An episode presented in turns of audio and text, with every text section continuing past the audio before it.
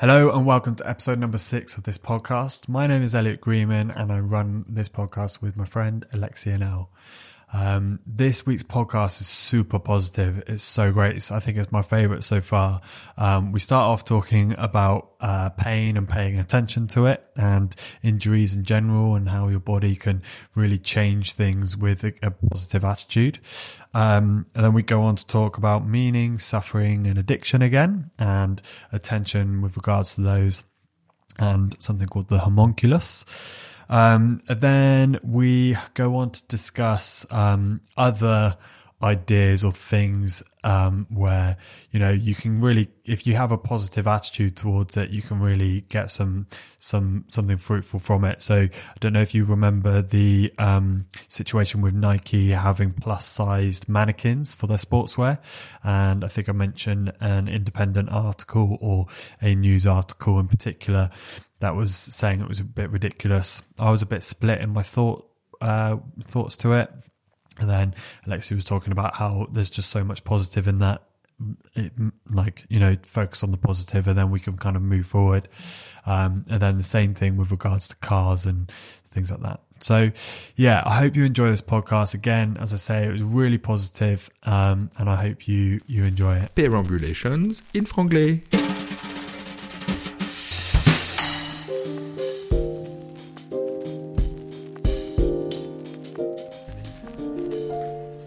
try. I don't think it's by not trying, it's never not gonna happen for sure. yeah, that's guaranteed. That's it, hundred percent sure. But some habits die really hard, and then it's really well ingrained, and the pattern matching is really, and the, how easy is uh, triggered is really really profound really and that's the difficult part really so established it's so facilitated the body part gets even bigger in your homunculus, all the adjacent areas get a bit more sensitized, and then so everything around you pay attention, you pay even more attention. The thing that you pay attention to, everything around it is like yeah. The, and uh, how, how it's interesting to look at really because it's a bit of a chronic condition again. Huh? You get the lot, it focuses your attention onto the whole lot. You for you're like, shit, I can't exercise no, it's not that you can't exercise, but there's some part of your exercising you have to curb uh, down really, and uh, and not not to do too too much of it in order not to exacerbate the whole thing really. And remember, when you exercise, you bring the blood away from your gut as well, so your gut doesn't feel very good. Exercising for IBS is not really the best thing really, you know. Yeah. I, I, the, um, thing really, in a way, which is quite tricky, is quite tricky thing really. And I see a lot of people who've got IBS tend to exercise quite a lot. They go to the gym and thing really, but they don't have that when they are not at the gym because their way of managing their stress is with exercising. It's not by actually relaxing.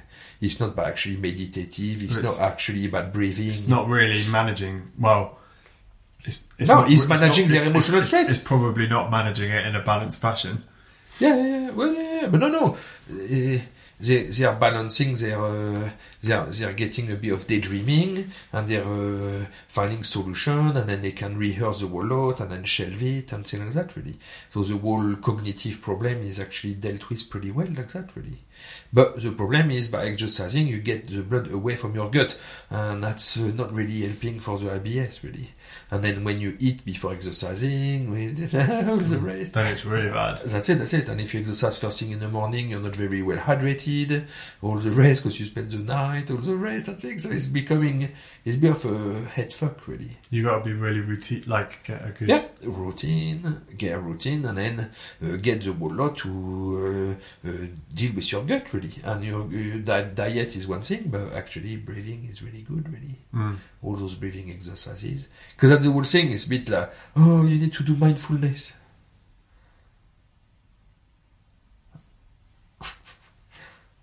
mindfulness of what? To be mindful of being mindful? Yeah. Be mindful of where I step? yeah. To be mindful of, or to pay, to be mindful of your uh, little hernia, to be, to put more even attention. I think it's a bit of a tricky misnomer again yeah. it's a bit of a, and I think that's the whole stuff really. You need to, when Jordan Peterson talks about meaning, really, you, you must not striving for happiness being a complete luxury, really. But That's- find, finding meaning in your life is a freaking obligation, really. Well, he says it's the it's it's a really good antidote to, to Chaos. chaos, or um, it is chaos, but it also says like suffering. That's it. Suffering, yeah. Really good antidote to suffering, and I, li- I really like that idea because can't remember. I probably heard this from him, I'm sure, but um, maybe it was an idea that I came up with. I like the idea of finding meaning and that being an antidote to suffering, and potentially when you become really well versed in, you know, finding that meaning and working towards that meaning, maybe that meaning could be could actually go could mitigate some of the biggest pieces of suffering that like trouble you like whether that's a you know world poverty or climate change or Yeah. whether it's you know your mum having ms or whatever That's it, that's it, that's it. you can really find some meaning and some beautiful things and sort of it can literally you can literally make that meaning an antidote to Everything. to Suffering. to suffering Yeah. directly and everything That's it, because of pain. Pain is the whole thing, really. That's what it's all about, really. But the the chronic thing, it's almost like um, so you you were talking about the like pain or um, like IBS and Yeah. my my hernia and Yeah. blah blah blah. So I've been thinking about this. It's or my, like or my eczema. we become So really um, well trained or addicted to Mhm. It's like it's we are it's like breaking an addiction for Yeah. stuff like For focusing your mind on the whole lot. yeah and then and then fo- and not focusing of your mind on that whole body area due to pain or discomfort or whatever, the thought that it leads to, yeah and the thought that it leads to usually is not super positive. Bizarrely, yeah it's a bit weird. and and the thing, really. I was reading a I took one of your National Geographic um, magazines a couple of weeks ago on addiction yeah. and it has a picture of the brain or like a graphic of the brain Yeah. and has all the different parts Yeah.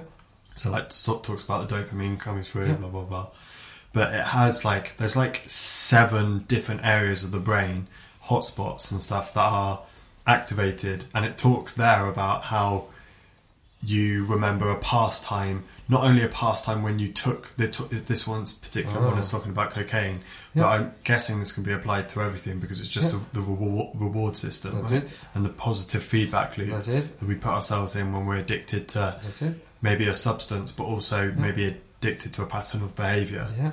So it's talk about the memory of the whole. The, not only the memory of doing it before, but the memory of the expectation you had of doing it before. and it's like, but and you, there isn't any part that's activated that's talking about the memory of what you had after Yeah. before.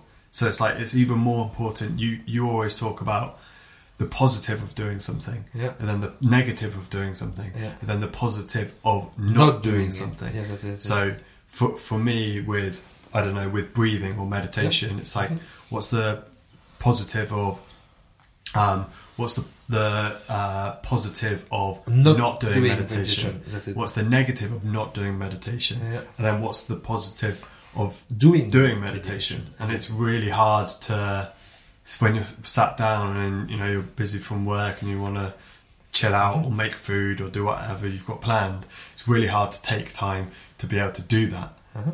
And I've been meaning to write some of my like biggest dragons, if you like, some of the biggest things that I want to figure out, like meditation and breathing. I've been meaning to write those down on my wall, which I still haven't done, and put them have those three columns of you know the positive of doing it, the negative of doing it, Yeah. and then the, the negative, the positive, Positive of of not doing not it. doing it.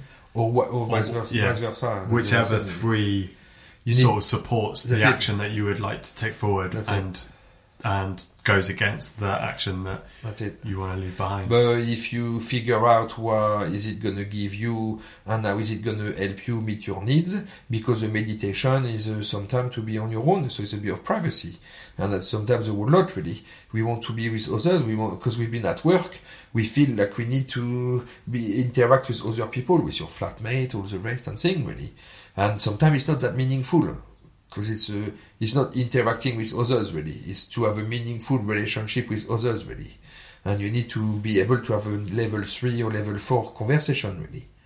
And there's not too many people you can do that with really. So your flatmate is like, oh, it's raining today, or it's shit, or yeah, my arse is itching, and then that's it really. And that's it. It's not. It's really completely shallow uh, conversation really. So do you think there's a value into that really?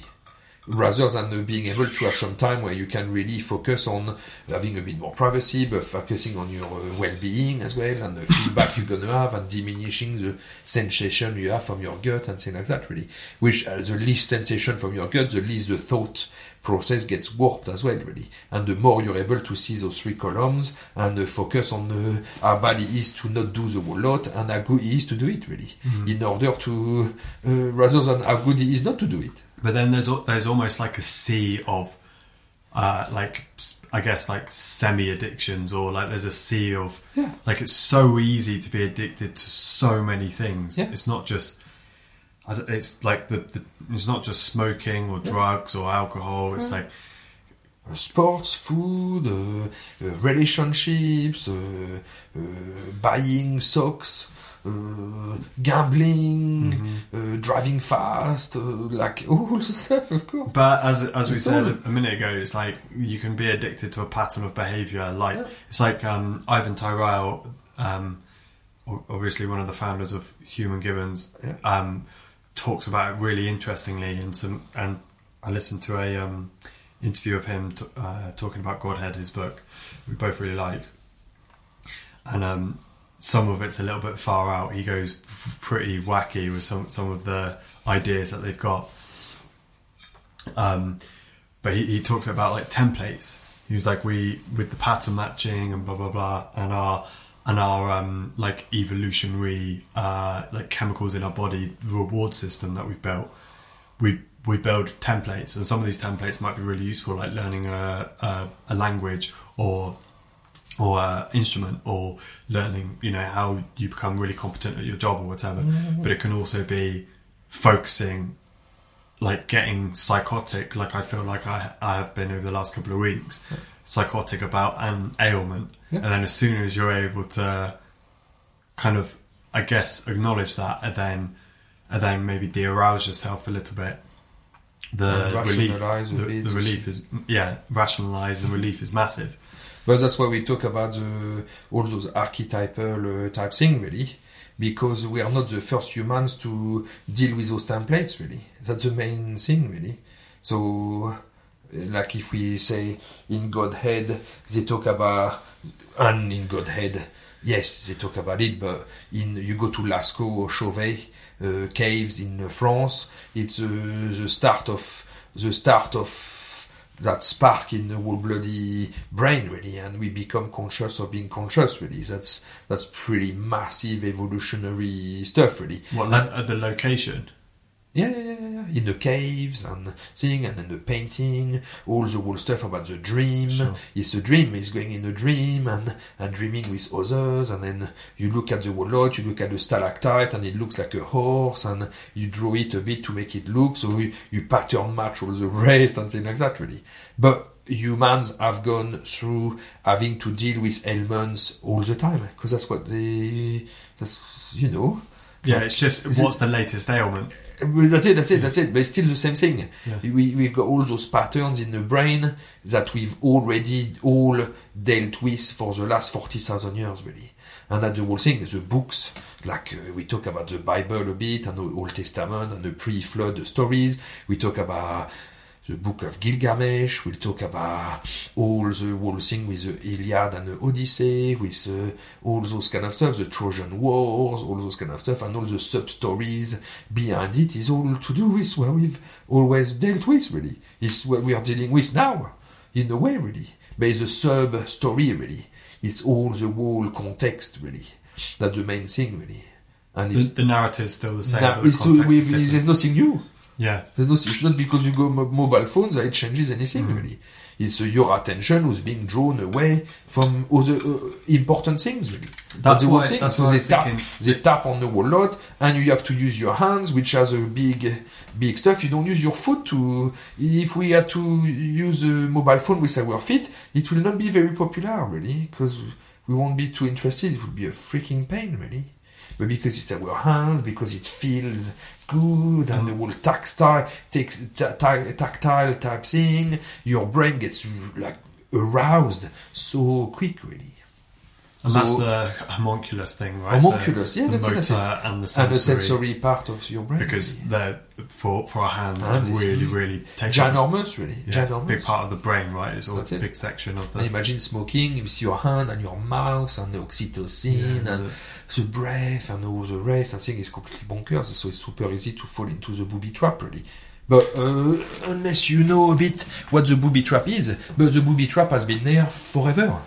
It's not a new. It's Yeah, not a new thing. I was thinking That's this. the. I was thinking this the other day.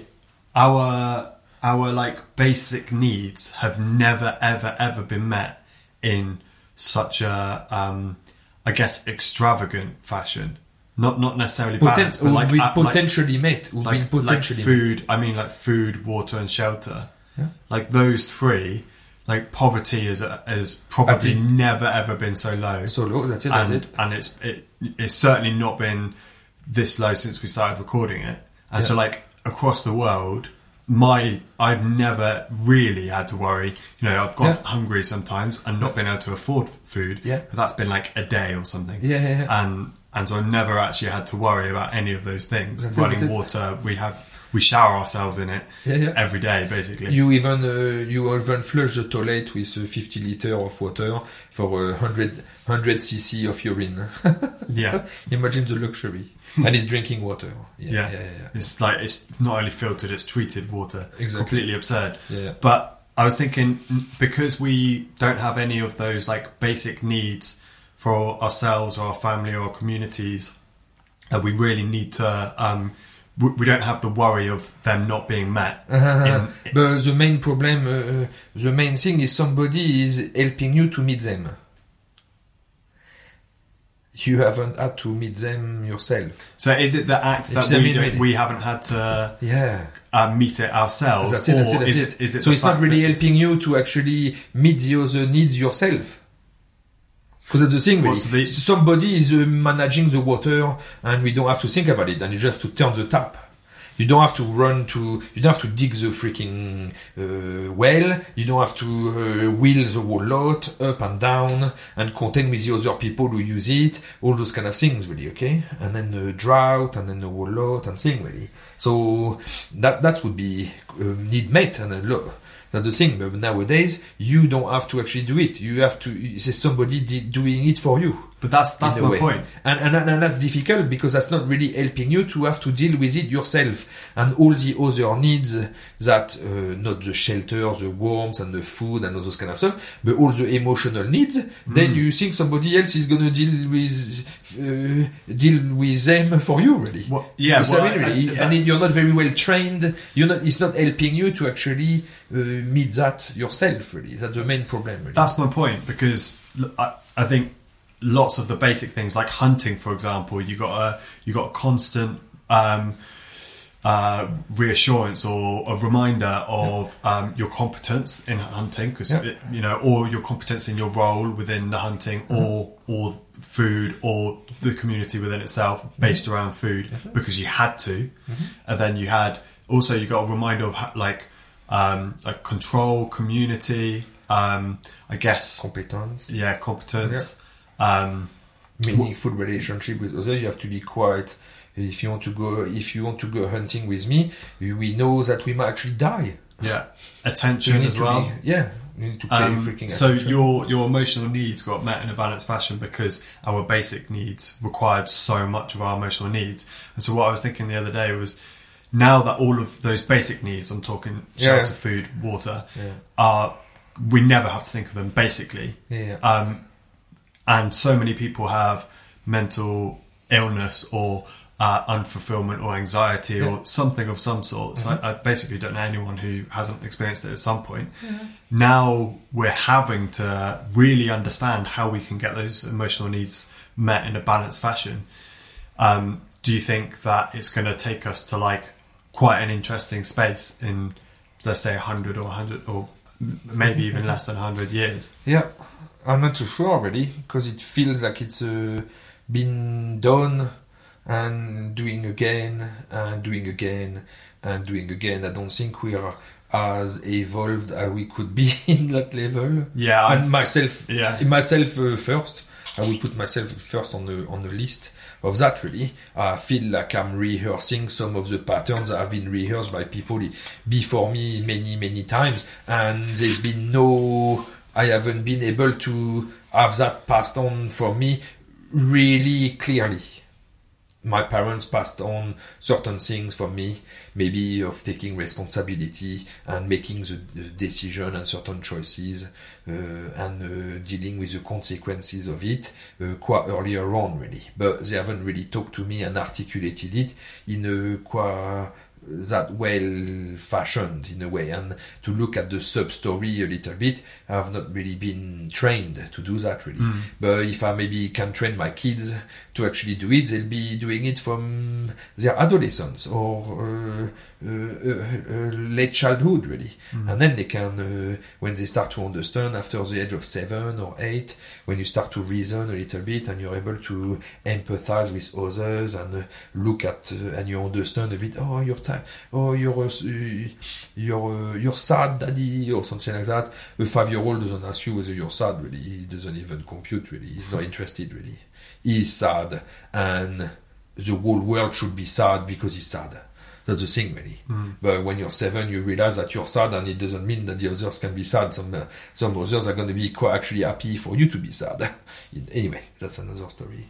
But we have not evolved one bit and i think we're pretty backwards. Yeah, and, um, and people are so poorly equipped with those kind of stuff. And maybe from some of the basic needs not having to be met really and or or and some of the basic needs uh, being met or you're helped by others to meet those basic needs and that's a bit the whole the whole thing really it, it makes you a bit complacent maybe Com- complacent yeah complacent. Yeah, yeah. It's like we- we've got too much served to us on a plate.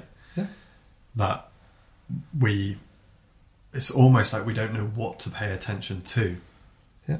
It's like people just watch watch stuff, eat stuff. Food's another really interesting addiction, which is obviously massively um, like our our templates or our, our our templates for like the reward system was largely based around like it would have been largely based around food and and that's that's super interesting now because I, I never really thought about that before. A because I didn't believe in evolution and b when I did believe in evolution I then didn't know about this till relatively recently. And it's like we needed to get food and supply food for for ourselves and our loved ones and community blah blah blah. And so the reward was really really high. And they i read um, something age ago by uh, a nutritionist or biologist called dr rhonda patrick and she was talking about how it looks like um, there's like lots of studies or a handful of studies that quite strongly suggest that when we eat food in a large group and we like you know the whole thing of breaking the bread and blah blah blah in a big group community of people your body is way more likely to take in the nutrients. It's not like you're less likely to have irritation etc and so like our our bodies have, are like the perfect um, machines to evolve to our state now. And now everything that's got us to this stage, because we only live in a short window and history's really warped and even, you know, your stories from your dad or whatever, or his versions of the stories, now we're just like, okay, now just getting my next gratification, my next thing. It's really, yeah, it's really interesting. Makes a lot of sense. And, uh, um, I've been reading, I've been reading and listening to quite a bit of Graham Hancock recently about like Egyptians. He's got a new book out which I haven't read yet, but I've heard him talk about it, and he is so certain. He is so certain that not only it feels like we, we we always act as if we're really really evolved and we're almost quite arrogant about the past i think in lots of ways and generally it's like most people agree that you know it's 2000 years ago ish that since jesus and that he was a real person regardless of whether you what you think he mm-hmm. was. Yeah. and but he Graham Hancock's like you know with all the Egyptian stuff and now his focus has been on America the Americas and how they've really not been well researched at all because archaeologists never went further back than one or two thousand years or something. And he's like absolutely certain that not only was there a civilization before where we thought there was a civilization and there was a cataclysm that wi- wiped them out but he actually thinks that they were as far evolved as we were potentially in like the 18th maybe 19th century which is really recent Mhm. it's like if, if that's the case because they found like screws and stuff like that like in really really deep in rocks and yeah it's all it's all very interesting Yeah, yeah, yeah.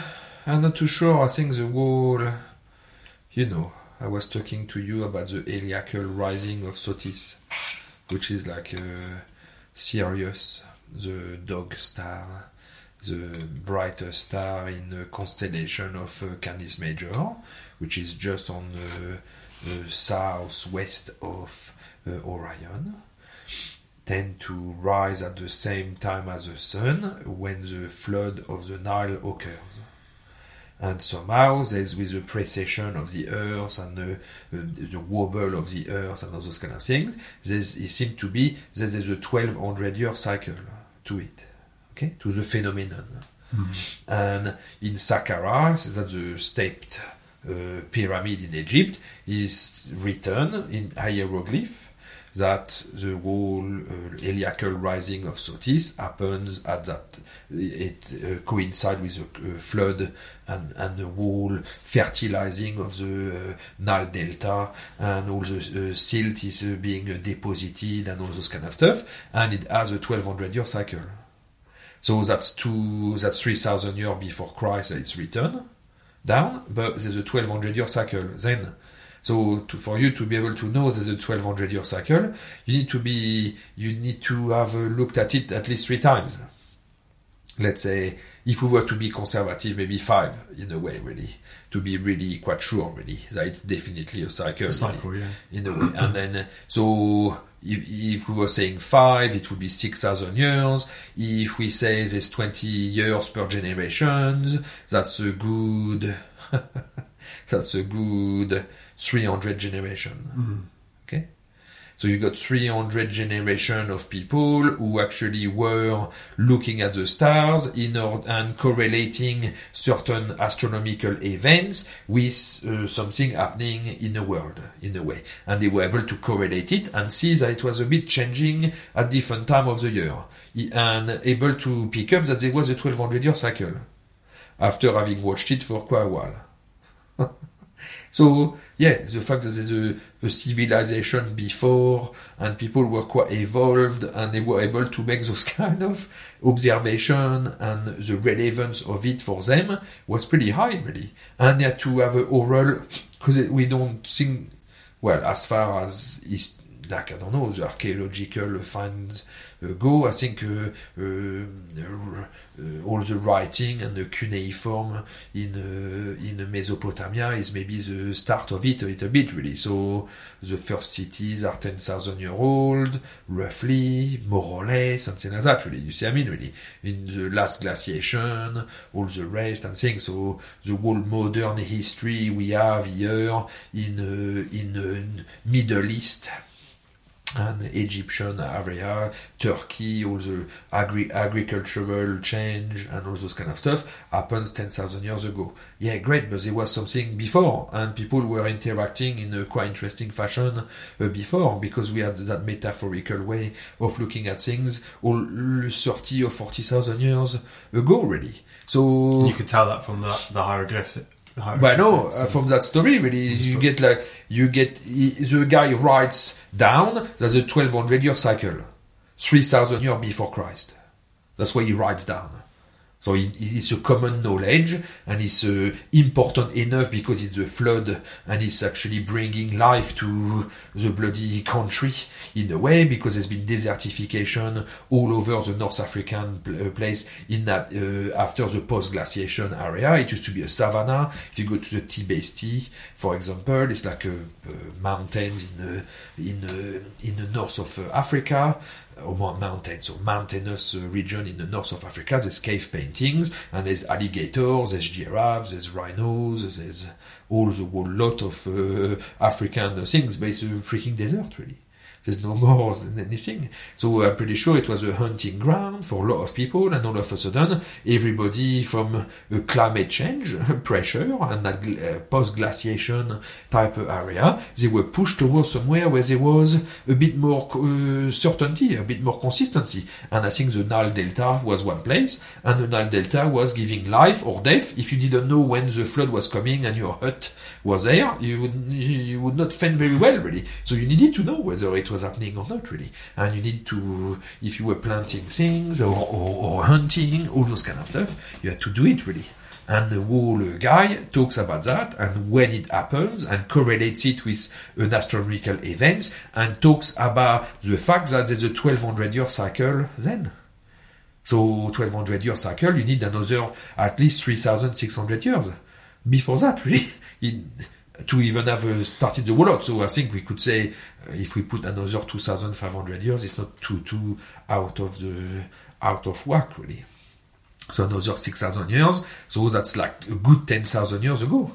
The guys that were starting and after they talk, I don't know, maybe they were writing and maybe they were writing on uh, in the air or something like that, and then we haven't got no trace of it really. But that's pretty evolved way of thinking really. Yeah, well, the, some of the like the Great Pyramid and Pyramid. What's the one that is it called Pyramid B or something? Yeah, Khufu. Um, and then the third one, Yeah. the alignment of those is like Yeah. Orion's belt, and then the, Yeah. they they always thought that the, the Sphinx pointed to the Taurus. Yeah. Right, but um, Graham Hancock. This was like an old thing because I don't really know much about the Because Egyptians. uh, when you look at the belt of Orion, there's a there's a Pleiades, Yeah. and behind the Pleiades, because uh, Orion is in love with the Pleiades, or one of the Pleiades, whatever. And then uh, the Pleiades is the Taurus, who's in between the two of them, really. So he's having he's with his club, and he's gonna want to Oh. whack. I thought it was something to do with Leo and uh, and the Yeah, Leo is on the other alignment of a Yeah. Leo on the Sphinx. On that point on the Sphinx would have been like 12 12,000 years ago or something. Yeah, yeah. Scorpio and things. So Pretty crazy. Yeah, yeah, yeah, it's pretty crazy, but I think they were people were observing things, they were pattern matching, they were making a metaphorical representation, they were looking at the way the stars were aligning and how it was uh, working with the moon and the sun a long, long time ago, and they were looking at uh, at cycles because they were uh, farming and they were doing all sorts of things really, and it was really important. It was life and death really, and they were starting to notice. Who noticed? How do how do you notice those things? How do you note it? How do you record it? How do you go about knowing really? That's the whole thing really. Where how do you know about how to make a Stonehenge? How do you know how to make? where does it come from? That's the whole lot really. So And was- why? and why do you want to do it really yeah yeah yeah but uh, yeah that's another story there's lots of there's very interesting theories behind that really but you you're in a certain way of thinking. You use your right brain. You're a hunter gatherer your characteristics there's no properties. There's no sense of work or thing like that really as such really. You don't reward people with money. All those kind of stuff. You barter. All those kind of stuff. You it's a very matriarchal uh, driven uh, society and it's that right brain uh, that dominates really. Whereas now, would you say it is more pa- patriarchal so far as Yeah. not men being dominant, just the Left- male side, the left, left side brain, the brain? left brain yeah that's it it's left brain dominant Yeah. patriarchal or matri- matriarchal is a bit overrated. I think it was a right brain dominated. Men and women were mostly into their right brain Back then. back then. And now they're mostly... and now they're mostly into their left brain. That's the whole thing. On a bell curve. In a way. So it's a bit more, it's a bit more calculated, it's a bit more sequential, it's a bit more callous, it's a bit like less emotion, it's a bit less, you know, less colorful, less imaginative. There's a bit more, there's a, there's property, there's a, there's a value to things, a monetary value, all those kind of stuff. There's mm. laws, there's stuff, there's things that you obey to, all those kind of stuff really.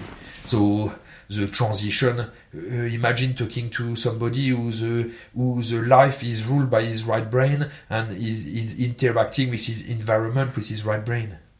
But if you do that and you sedentarize, you have to wait for your crop. It's, it's the middle of winter. You because for your crop next year you have to keep some grain. And if the crop was not very good, what do you do? Starve or don't eat next year. Starve or don't eat next year. That's a, I will have this one as well. This one doesn't go in the ground and doesn't give you ten of those really. And imagine you you meet with somebody who's a, a hunter gatherer. He doesn't really doesn't have to store anything. Doesn't have to stay in the same place. He does. He sees the stuff very differently. His world is completely ruled differently. Really, mm. we talk about extraterrestrials, but I think that's pretty much as far as it goes to being a complete what, UFO, really. What hunter gatherer? Oh, yeah, compared to a guy who's sedentarized, really. Mm. How do you get a hunter gatherer to actually sedentarize? So you were talking about Goldblick Blake, Coblick Blake, Coblick Blake, Coblick Blake, Blake, Blake, Blake. I can't remember the name. I can't even pronounce it. Göbekli Tepe. Yeah, that's it. That's it. In Turkey. Yeah type thing, and that's maybe been uh, actually a temple that has been built by hunter gatherers. Yeah, how and do, it was not what, sedentarized. How do they know that? Why do they think it's because there's no permanent settlement oh. around it that we can that we maybe there was, but it's made out of wood. Oh no, because uh, wood you need to put it in the ground. You need to make holes in the ground, and when the wood rots, the whole hole stays, and then you can tell it because it was like uh, henges in around Stonehenge, which predate from Stonehenge. If there's a very good program nowadays on the BBC about that, and then they look at the wall further or reaches a little bit and where it starts and some of the clearing for uh, hunting, all those kind of stuff, a bit really. So they are hunter gatherers then really. They don't really breach too much the subject of that really. But you got hunter gatherers who put it together really and they make a permanent uh, uh, thing, a permanent structure really, which is a bit maybe quite evolved in their way of looking at the world because like a, like a mecca, right? Like a yeah, like a pilgrimage. Because if, if they're not if they're, they're, not there all the time because they're hunter gatherers on the moon, yeah. then it would suggest that maybe they uh, yeah. they come at a certain time of the year or those kind of stuff and things really. I, st- I still kind of feel like that's a big leap saying just because there's certain ways that we measure whether people s- set up a community there. Yeah, Like maybe there's there's other you know maybe there's of course maybe there's other ex- explanations. But it's, it's, it's just as far as yeah. as far as when we look at uh, other places and we see more permanent settlement around those kind of stuff and the rituals that happen, all those kind of stuff, we know that Stonehenge is the middle of the winter uh, ceremonial place. Oh, how do we know? Ah, because there's loads of little piglets that have been uh, killed. and the little piglets are uh, born uh, the previous uh, the previous year already. That's the thing, really. So we sacrifice some of the pigs that were born that year. that's it, really. And then you can see that in the bones of the piglets, really.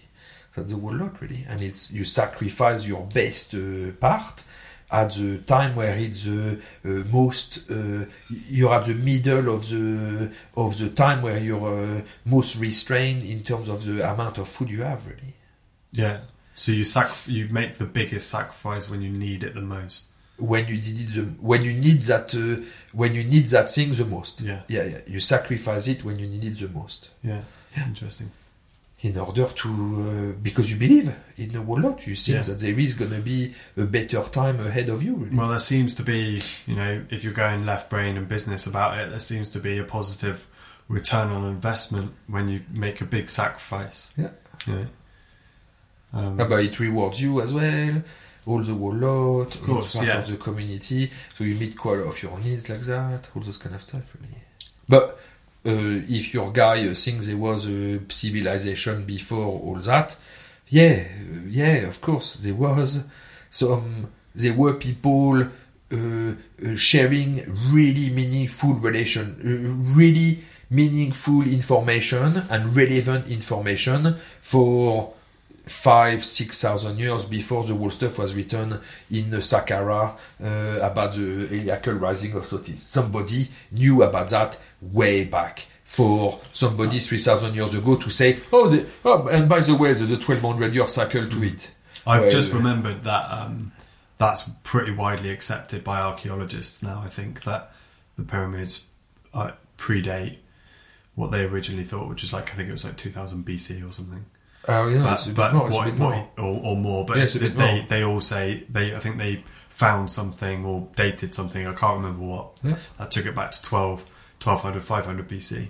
It's because I was I've only just started reading Fingerprints of the Gods, which is his what I think his first book on this kind of stuff, and um, and he's obviously talking about it in there. And back in 1995, when he released the book, that was quite big information, Mhm. and he got slated massively by archaeologists. Uh-huh. But I think since then, it's quite widely accepted. But what he was talking about um, was that he thinks ancient civilizations weren't just in that area of the world. We need to look in the Americas and uh, is it lidar? I think there's like a. Do you know lidar? It's like a. it's I can't remember what technology it is, but it's, Yeah. it's similar to radar f- Mhm. from the sky, and I think they found some crazy stuff underneath the um, Amazon rainforest and stuff. Yeah. And he was like, "It's yeah, it's just it, it's just interesting. There's like big gaps in my history knowledge because at school I always basically anything that suggested going back further than like five thousand years or whatever. I was like, nope, not possible because I only thought the Earth was like eight or nine or ten thousand years old. Yeah. Um, But, but the idea of uh, of uh, Earth that it is the way it is now in our head is possibly not much older than that. That's the whole thing. Really. what do you Because mean? What do you mean? the concept we have of what the Earth is, in a way, with the Garden of Eden, with the knowledge, with uh, with all the whole uh, flood, all those kind of stuff, is maybe not such a long time ago where that idea of an Earth uh, like that is really.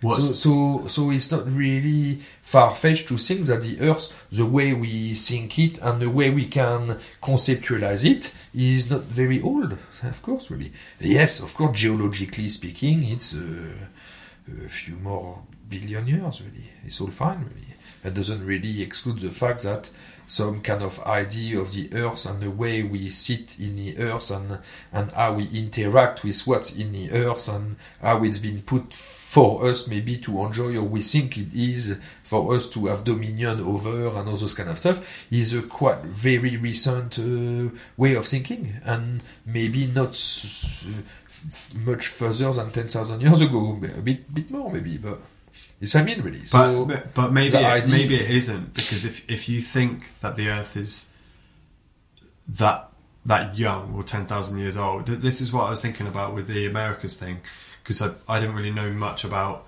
the real story to do with the Native Americans and stuff like that and. and the Incas the Olmecs yeah, the Toltecs and and and, yeah. and the Aztecs and things Yeah. like that, and it's like they that got me thinking even more because it's like we're so so stuck in our immediate surroundings, and I mean I mean that just actual surroundings or like f- physical surroundings, but also like our time surroundings. So like, what have I got on next week, or what happened a week ago, or what was my last birthday like, or what was my next birthday like, and the idea of you know, we spoke before about how I'd love to own some land, and but then the idea of owning something is like it's a little bit funny, but it's like people in America and like Trump and those people who are like make it America great again. That's really awesome, and I'm not saying that that's a bad thing at all. It's probably got loads of benefit, but it's like you need to kind of keep it in mind of like this is only borrowed. Like people love mm. their grandchildren, but their grandchildren's grandchildren yeah th- it's going to be a very, very, very different world, and I, I think, and like they're going to own the land or they're going to rent the land Yeah. at that point in their life, Yeah. And the idea of us it being like this is my patch of earth. I'm very, you know, I'm very pro Wiltshire, and I can't believe I'm sat in Gloucestershire at the moment Yeah. talking to you, and it's like it, I think it is quite important in some ways to be like, you know, if you do believe the Earth's ten thousand years old, then hopefully that is long enough. for I'm, you. I'm talking about the concept of. I, I know. I know, I know you are, but the, the Yeah, yeah. concept of it being longer Yeah. is like Yeah, yeah, or 10 Oh, wait. or 40,000 years old. this actual land would have been probably, well, definitely very, very different topologically. It would have been pretty different, Yeah. like twenty thousand years ago. Yeah. But go back a million years, or Yeah. two, or a billion. It's Yeah. like this could have been, you know, this bit, these Yeah. bits of atoms might Yeah. have been hot, molten, whatever, and spent all that time coming to the surface. It's like Yeah.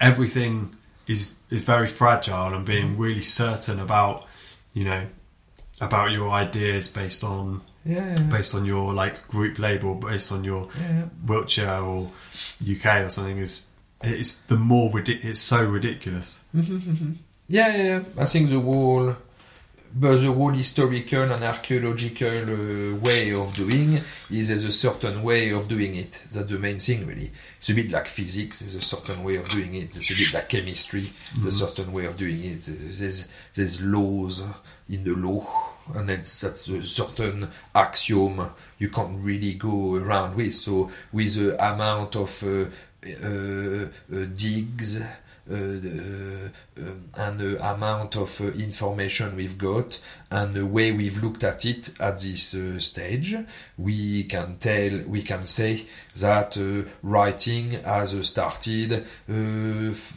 10,000 years ago, or some, or first city in Jericho was uh, like, you know, like there's been loads, loads, loads of information there. And then the way in Stonehenge we found artifact from uh, Germany, from North Africa, in Stonehenge. So people were coming all the way to Stonehenge from Germany Back then, back then. In order to, we don't know what, do what, a healing place, or or uh, a place to to die, or or to meet other people, or to exchange things. So there was so much more communication between people. There was so much mo- more movement of people. There was so much more meaning into things. Really, you were like this, this yes there's a bit more to it. Uh, and the exchange of people and the migration of people all those kind of stuff really. But as far as uh, research is concerned we think uh, the humans have the, the way the human have actually colonized the earth uh, the last places on earth to be colonized would be new zealand and it was uh, 1000 years ago. That's it really. The maoris oh after the Maoris, I've got another way of looking because it was the Morioris possibly before them, and they came in and they ate them a little away. There was like moas, there were giant eagles, there was like really some really strange creatures, me- like a megafauna a little bit, like like the giant sloth and a, and a saber-toothed lion. Some of the first humans coming to North America, they had to contend with those animals really like some really strange creatures, really, you know, monsters and all those kind of stuff, really. So it's a bit in that common, common, you know, whales, you know, like. Uh, I went. I went to the Natural History Museum uh, at the weekend, and there's a model of a blue whale from 1938. So the model of the blue whale is in cardboard and plywood and all those kind of stuff. Is uh, 1938, so it's quite old. It's a good 80 year old model. But the problem is they had never seen it uh, in water. they didn't know how it looked and how streamlined it is. So actually, it's not really uh, modeled in a proper fashion. Really, it's a little bit inaccurate. it's a little bit inaccurate in a way, really. So we we are all a bit, yeah, yeah. Um, the fact that there was a civilization beforehand and things like that, why not really? And they might have been uh, pretty evolved in a way, and we've lost all that. We saw the, in the Dark Ages here how uh, Islam had uh, taken over the whole had started to uh, translate all the Greek uh, philosophers, the mathematics, al- algebra. Algebra is uh, called algebra because it's a Muslim, it's an Arabic word, really. all the calculus, all the different uh, uh, trigonometry, all Pythagore, all those kind of stuff. It's really from then, and all the ways they were designing, all the caravanserai, how they were doing their mosaics, how they were, uh, I mean, like the whole stuff really, like stained glass, all the rest, all those kind of stuff. And then we came along in uh, 1000, 1000 year, uh, in the year 900 and the first crusade, I can't even exactly remember, 980 or something like that. And we want to take back uh, Jerusalem from the infidels, and then we come across all that knowledge really who's been translated from uh, Greek into Arabic, really. And then uh, what do we do? We do a big, uh, massive revolution in architecture, and we go from uh, Roman to Gothic architecture. We bring light into our place of uh, cult. We bring uh, all the all the um, uh, butt- buttresses, all the walls. The walls were much thinner, massive windows. You need to stain the glass. How do you know about staining glass before that? We've got no freaking clue. We take the knowledge back from all the alchemists and all the uh, chemists and all the stuff that the Arabs have had done because it was their it was their golden age of uh, they were in their uh, like it was in art and poetry and clothing and all the rest. They were like it was massive really and we were a bunch of minions really at the time in uh, Europe really. And then we bring all that and then we it goes in a place of cult. You go to uh, uh, Salisbury Cathedral or you go to uh, uh, you go to uh, Lincoln Cathedral or you go to Paris Notre Dame all those kind of stuff they are uh, uh, object of that age and they are byproduct of translation from uh, from uh, Greek into Arabic.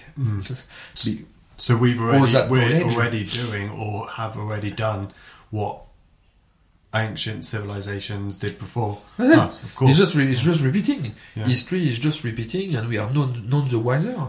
There's no, there's not that much uh, uh, people who are actually very enlightened and who are very good at meeting all their needs and are very able to actually articulate the whole uh, shenanigan and uh, have uh, much meaning really. Who was the Crusades? If it all the way Europe was put together, it was very feudal. There was little lords, and they were beating the shit of each other just to get in the knickers of one girl and to give uh, to give him a few uh, sons in order to be able for him to inherit the whole lot, the patch of land. There, it was just like completely like it was bonkers, really. And then all of a sudden, the clergy thinks, "Oh, we're going to try to unify all that. Let's uh, give them a bit of a higher purpose and send them to bloody uh, conquer and to and free the promised land and uh, and the Jerusalem and whole lot, the celestial Jerusalem and whatever. Really, who cares?" And then they made them uh, do something really, and they came back changed, and all the whole uh, stuff uh, evolved, and then you got like uh, all the light, you got all the all of that after that really. It takes uh, astronomical instruments, astrolabes, all the counting of time, all those kind of stuff. Uh, in his uh, castle, Henry, like uh, uh, Louis Capet, he was doing. I'm not sure even what he was doing to keep the time. Really, it was like, oh well, it's daytime. Shit, let's get pissed again. Uh, and we've we've not raped too many women lately. Let's go on a rampage. like it was like, wow, great. That's that's great, brilliant. So yeah, it's still the same, and there's no. Whereas with our technology, and we still have to contend with the whole stuff again. Really, what is it we're gonna do with it, and how uh, a minority is doing quite a lot out of it compared to a, a majority who's actually just minions, really. That's kind of what I was thing, really. talking about, or, or um, Inferring. yeah, when I was first talking about our basic needs being like exceeded in a ridiculous fashion, and it's almost, I feel like it is going to force us, like absolutely force us to focus on like what is fulfillment or what is, you know, we talk about the emotional needs, and maybe there's other models out there that don't talk about emotional needs or whatever. I don't know, but Because that's the way you're inclined, uh, Elliot.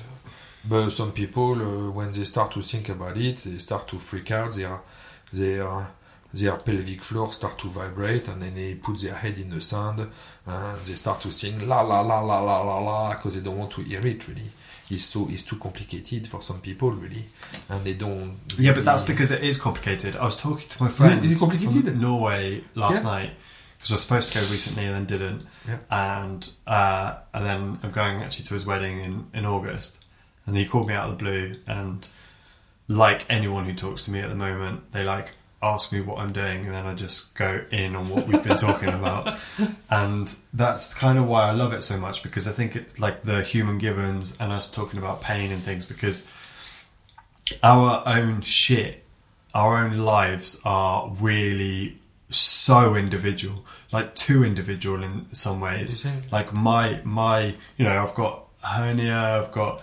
this, and I've got Yeah, blah, blah, blah. yeah, yeah, So- that's so- it. Yeah, yeah. The story, the story exactly. is different. The, the, the context, the the- content is is No, the content, the content yeah, yeah. is different. a- anyway, the, The context is the same. The story, Yeah, yeah. our lives are so unbelievably unique. yeah, But the human givens framework Yeah. is so rigid and so like it's so it's I was saying to him it's like I was trying to explain it and is but it's- it's like our lives, our uniqueness in how we've been able to play with these symphony of uh, of emotional needs Uh-huh.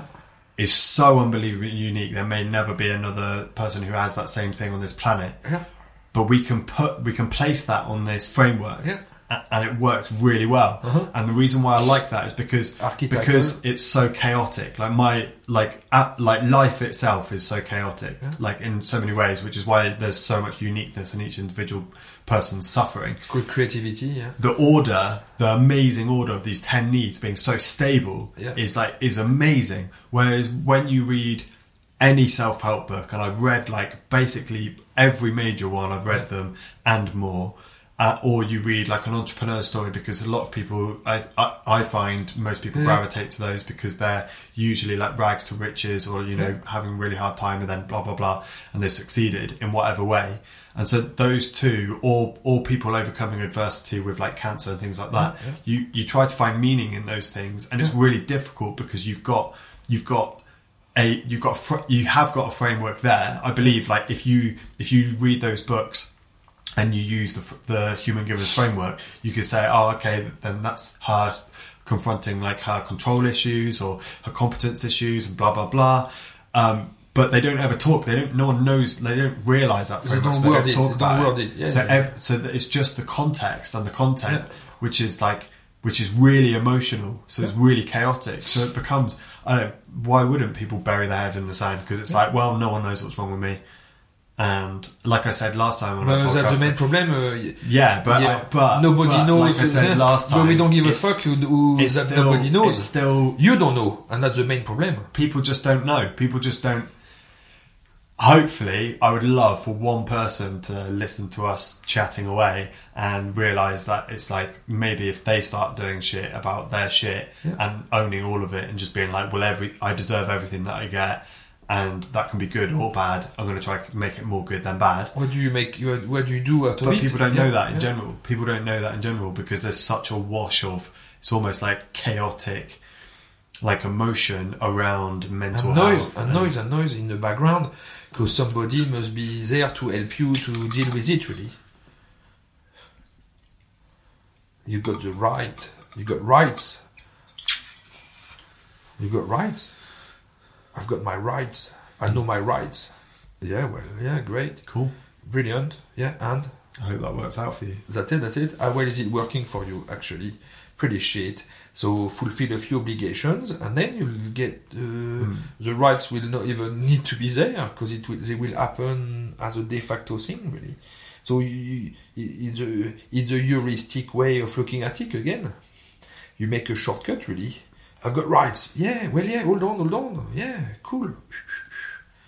Yeah, fulfill a few obligations as well. You got loads of obligations.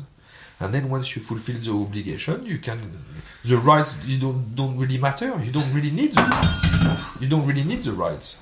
But it even gets even more complicated than that because it's like fulfill a few obligations, then people people think that they need to fill certain obligations, but they they don't, and then they, like people lie to themselves about what's important.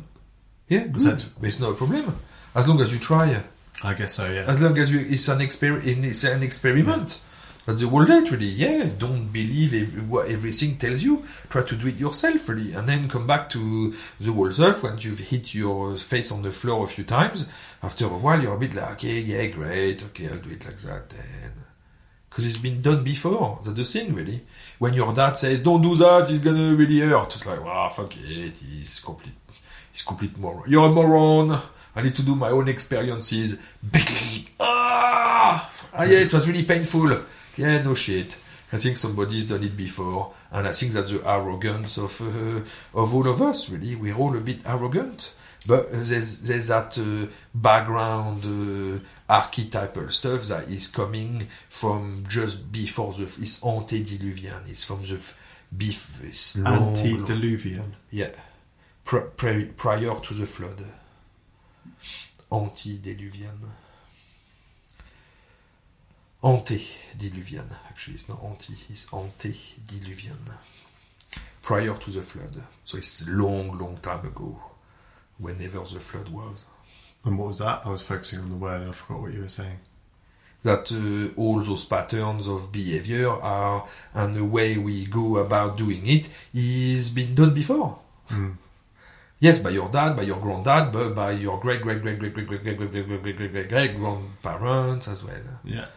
And it will be done by your great great great great great great great great great great grandson. And it's also been fucked up by your great great great great great great great great great great great grandmother or granddad Yeah. or great great great great great uncle Yeah, yeah. as well. Like everyone's everyone's done it. It's all the same. Uh-huh. They fucked it up. Some of them might have, you know, figured it out better than others, Yeah, yeah. But everyone fucked it up and then got better and then Yeah. fucked up again and then got a little bit better. Yeah, but there's lots of scripture where it looks like some people have uh, figured it out not too too badly, and they've, they've they've had a framework that was working quite well, really. Yeah, but we, and if we you don't have that. the framework that doesn't work quite well, you can be innocent. Let's be innocent. I mean, like, let's be minions, and then just focus on really the bare necessity. And as soon as it gets complicated, let's bury our head, and then it works quite well, really. Oh well, I'm oppressed, but it's normal because I'm not very good and I don't really understand things very well, and I'm not very intelligent, and I'm I'm not very much. Nah. Yeah, well, yeah, and then yeah, it's normal. I'm a bit like that. It's like um, Yeah, I was um as I was leaving work today. There's like a, a new lady or newish lady. She's been there for a couple of months. I got on really well with. She's the one whose friend went to America to that um Ah, yeah, yeah. chronic illness. Yeah. and she was like, she was like, I hope the doctors and stuff goes well tomorrow, and I hope they sort it out or whatever. And she was like, it's so annoying because you look after yourself quite well. And I was like, well, no, not really. And she was like, well, you do. And I was like, no, not really. And it was like, no one really, like, I basically don't know anyone who looks after themselves well. Mhm. It's like, yeah, everyone has some shit, something, Yeah. some, some, some comfort, some emotional crutch that they're holding on to Yeah. that's, that's allowing them to be a little bit more free, I guess. Mhm. And or, stress is who makes them who makes them feel or they make them think that they're actually a bit more free, but actually they're not. Yeah, but that's why it's stopping an emotional crutch that's stopping them from being a bit Yeah. more free. Oh yeah, yeah. Or stop them. Yeah, yeah, yeah, yeah. So it's like the whole like free our will and Mhm. Hinder the whole lot a bit. yeah, No, no. It's just that the beauty of it, really, is archetypal. It's been done before. Let's not beat our, uh, uh, you know, let's, it's all fine. It's just like, I think it's just to, how is it we can pass on the whole knowledge for the next 300 generations. Like the Heliacal rising of Sothis, some people were there and they were passing on that knowledge from one generation to the next and the meaning of it and the value of knowing the whole lot and uh, the skill to actually observe the whole thing in order to pass it on to somebody else, uh, the next generation, and to carry on the whole lot and for it not to be distorted and to stay true to itself. It, that's, that's the whole stuff, so it's possible really. information has been passed on orally uh, for uh, three, let's we say 300 generation, but yeah, on in that uh, instance before the whole stuff is written in stone. Really, that's it. Yeah, and I think that's quite an interesting part about like social media because there's potential for us to really use it well. Yeah, Like we could really, and and people are, yeah, people are, you know, being inspirational and all that stuff. yeah. But I think there's a little bit of a lack of direction in some places. Yeah. What is the meaning, and what you know? And I think once you've um, your uh, your mission is to try to meet your needs in a bit of a better fashion.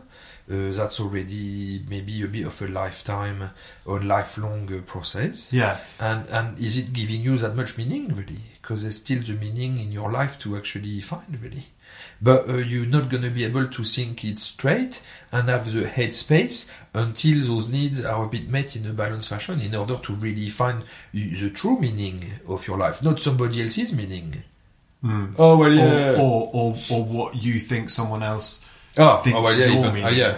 Oh, well, that's even more. Yeah, that's But that's that's what people that's what I get caught up on all the time. yeah, yeah, yeah. It's like like it's impossible for me to go a day without thinking about doing something because of what other in a certain way because of what other people think about me. And I know that's meaning on a very very micro micro scale. Yeah, yeah, We're talking about yeah. macro a little bit more, but it's like those little micro things Yeah. can you can get lost in 10 of those then all Yeah. of a sudden your your macro goal for the day is Is gone. gone. Yeah, yeah, yeah.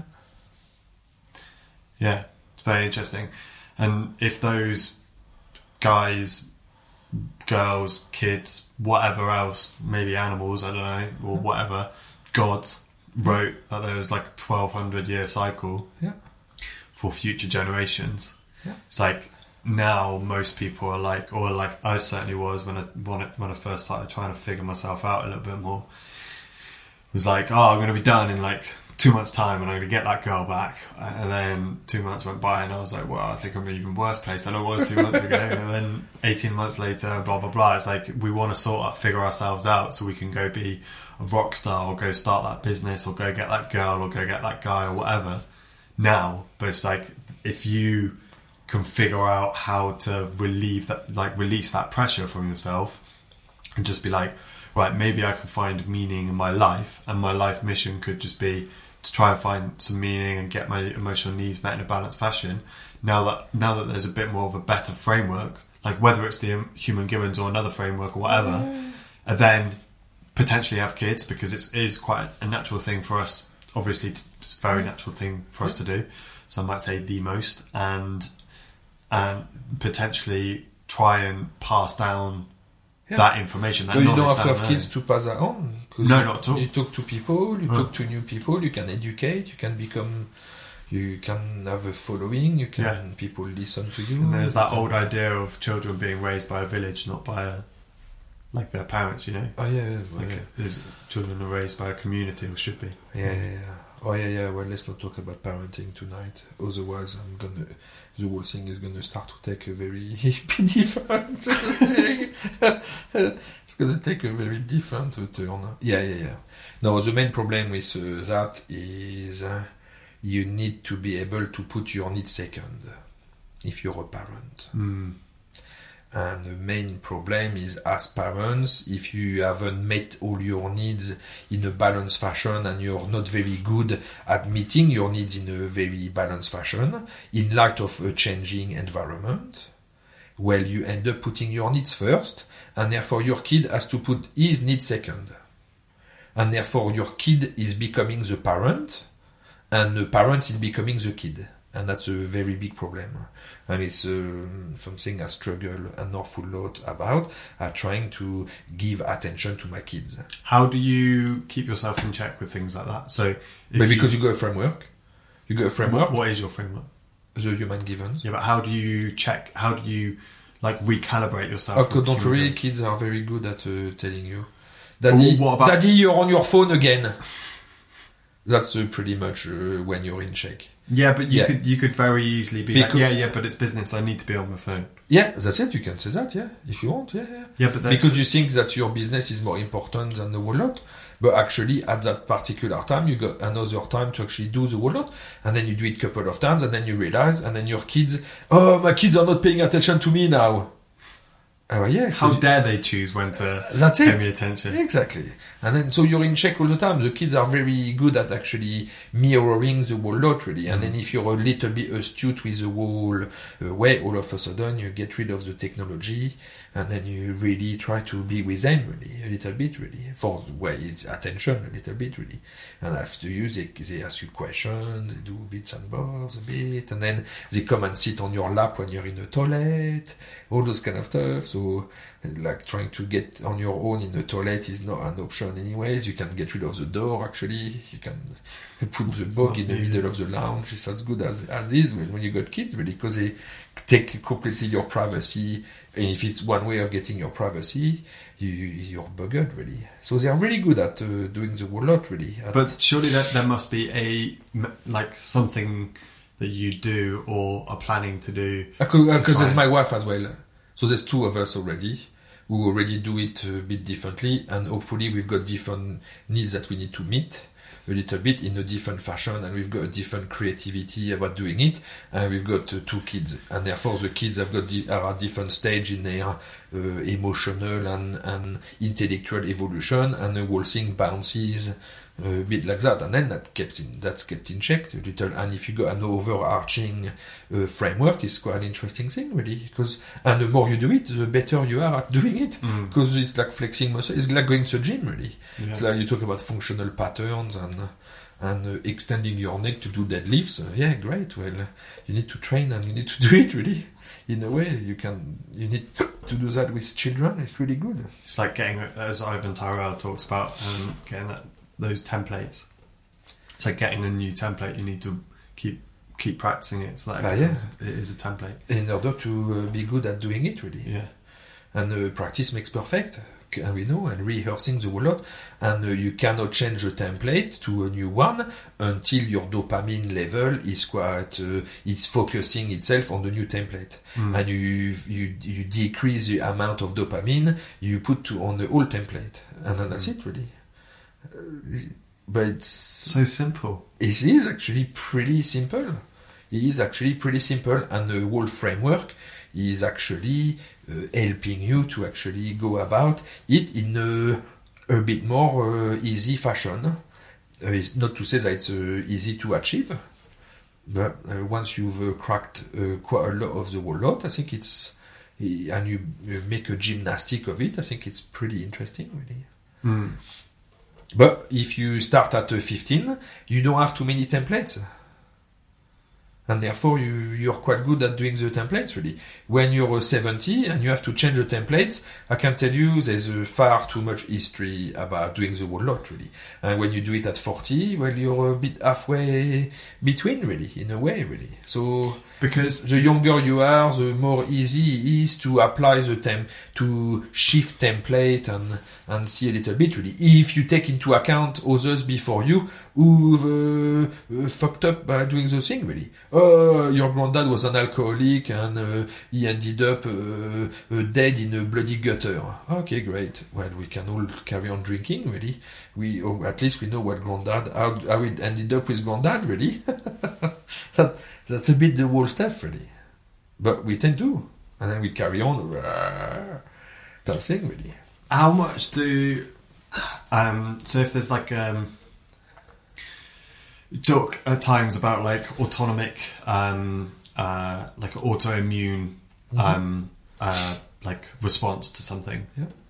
and so i i've had I, always, I had asthma, asthma Yeah. when I was young, and I'm guessing I still have it now because I Yeah. still get short of breath and Yeah. blah blah blah. And just so happens that if I sit down and do some big breathing and try and sort of get myself in a different state, all of a sudden my It's breath gets really quite good. And I first noticed how bad it was when I first started running again for the marathon because I quit smoking and I was like, my breath is way worse. And I don't know if you remember me talking to you, but I was eating a lot of peanuts at that time, and I was like, peanuts are really high in histamine. Yeah. So it's like, well, I should stop eating them. I didn't realize that they were high in histamine. Yeah. And you were like, histamine's good, like it's a good thing to have in small amounts uh, Yeah. in, in nuts. So don't go eating loads, Yeah. but it's probably down to the arousal, blah blah blah. Yeah. Anyway, I digress. But it's like my dad had asthma, and he was very much like from an from when I was really young, and I wasn't diagnosed with it, and the doctors wouldn't diagnose me with it. He Yeah. was like, he definitely has asthma. I know he does. Yeah.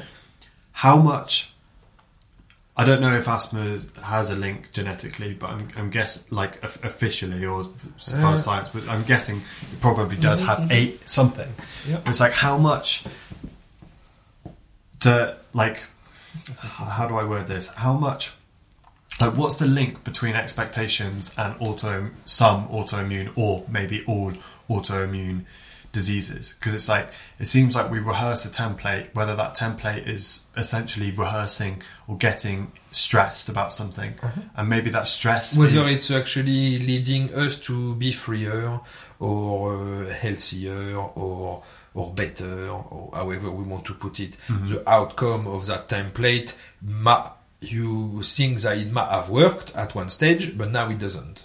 Yeah, something like that. Yeah, that's how it, and that's then, how it then, goes. then you get an Yeah. autoimmune response, almost like But now, we talked about the cortisol and the DHEA, and we talked about the fact that uh, the long, the longer you sustain a low level of stress or a high level of stress, the longer in time you sustain it, the your adrenal start to get fatigued.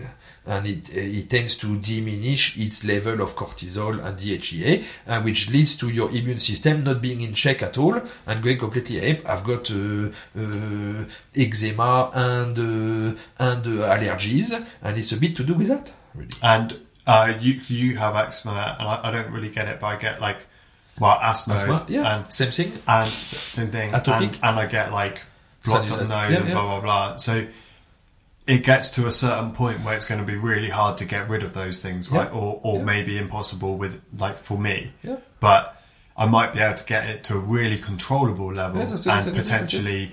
Would it then mitigate some of like it being passed on to my kids if I had any? Uh, so after your kids inherit your genetics for 50% and they inherit your behavior for 50%. And so, and that is the same for stuff like eczema So if they inherit your management skill of your uh, asthma, they might inherit the genetic con- distri- the genetic contribution of asthma, but they will inherit how to actually mitigate it uh, better for uh, sooner. Therefore, uh, it's maybe a bit better. Mhm, in a way. Yeah, so it's a bit less expressed, really. Maybe, really. So I don't know. A lot of people say they've got asthma, but they just don't breathe. That's the whole thing, really. yeah, They and, don't breathe out very well, really. So and it's that's exactly the same with IBS. I've heard Yeah. loads of people say recently, my mum had it, my, my Yeah. had it, and I'm like, uh, yeah, yeah. and I, I, I do now stop myself from going in and being like, yeah. Yeah. but it's, it's yeah, it's very The, interesting. the genetic determinism is a very uh, easy way of doing. It has nothing to do with me. It's because my mum had it, I've got it. Hmm. Nothing to do with me. It's not my responsibility, and it's not my fault. and them, the, And the- saying that could actually be part of the learned behaviour of their parent, also saying it was nothing to do with me, it was my parent. As I said, that's that's it. Yeah, yeah. And uh, people around them, and all the rest, and thing really. Take responsibility. It's your shitting asthma, and it's you need to deal with it really. And uh, yeah, you've been uh, dealt a uh, hand that is the way it is, and there's no way you can change that really. Uh, what you're gonna do and how you're gonna play your hand is very different. That's uh, that's what you can actually You have change. some really. control And you, you can uh, really start to learn how to play your hand a bit better and those kind of stuff really and take responsibility yeah it's your mum who gave you bloody diabetes really but uh, She also gave you life. Yeah one that's it that's it that's it. And she gave you diabetes and the thing is she you saw her use sugar as an emotional crutch as well. Maybe uh, to solve the problem really. So you saw the whole behavior happen and you saw that was a great way to actually deal with your emotional arousal by actually getting sugar. That's it really. That's why you've inherited and if you can get rid of that already it's pretty good. And if you can pass that on to your kids it's pretty good and they don't have to actually battle with that too too much they can focus on something else really That's the stuff. really. Yeah, they can find something else to. That's it, that's it. So that whole epigenetic uh, aspect of it, and the whole Darwinian uh, evolution, and the whole uh, thing, because, uh, yeah, I think it's uh, all of that really, wow, it's uh, mental, really. But we all, as individual, bury our head in the sand, is too problematic, and sometimes you can't see the tree from the forest, really. And you need somebody else to actually in, uh, interject and uh, help you along the way to Yeah. actually highlight uh, different things really. You can't do it yourself on your own really. You need to be able to do it with other people who've got your best interest in mind really. Not their best interest in mind that's the main problem again really. So yeah That's uh, that's another thing that's going around at the moment, just like within the inspirational like entrepreneur s- social media space of like getting rid of the, like old like getting rid of friends that are holding you back and blah blah blah. And I think that's quite it's quite an interesting thing to talk about because a lot of people aren't talking about it in like a rational fashion. When you talking about being around people, surrounding yourself by people who do have your best interests at heart. Like Jordan Peterson says, have people around you that you can tell good news to. Yeah. That don't then come back to you with their be- better their better thing. And, Yeah. Oh yeah, I've done that and blah blah blah. It's like also have people around you that you can tell bad news to. Yeah. It's like when that's when you those two things, those both of those things, that's when you really know because when, whether someone's got your best interest at heart.